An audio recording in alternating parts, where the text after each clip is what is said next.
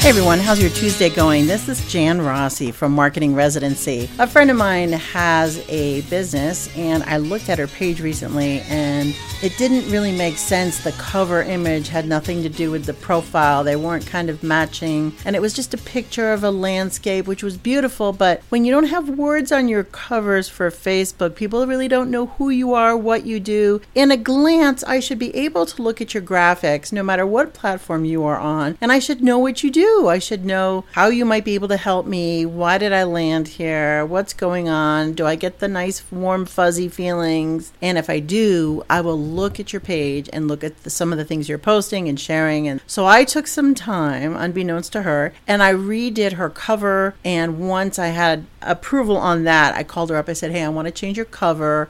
Would you look at it right now? And I'm going to throw it up there. And if you like it, we keep it. If we don't, you know, we're going to change it out. She loved it, had words on it, had an updated picture of herself. It had some reasons as to why you might want to work with her. And there was actually a question on there. And I said, Welcome to, and then the name of her business. It was really inviting, had some nice, deep, warm oranges in it, it has a sunset picture. And once she decided she liked it, we went over and made a, um, or I went over and made a profile image for her. And you've got to nail the words on the profile image because you know it's in a circle for Facebook. And lots of times you can use that same profile image for Instagram. So every once in a while, go take a look at your accounts and see what's going on and change out these cover images and these profile images. Brighten up one of your customers' days. That's the way to do it. That's the way I've always done it. This is Jan Rossi with Marketing Residency. Have a lovely day. Stay nice and cool and more tomorrow. Bye bye now.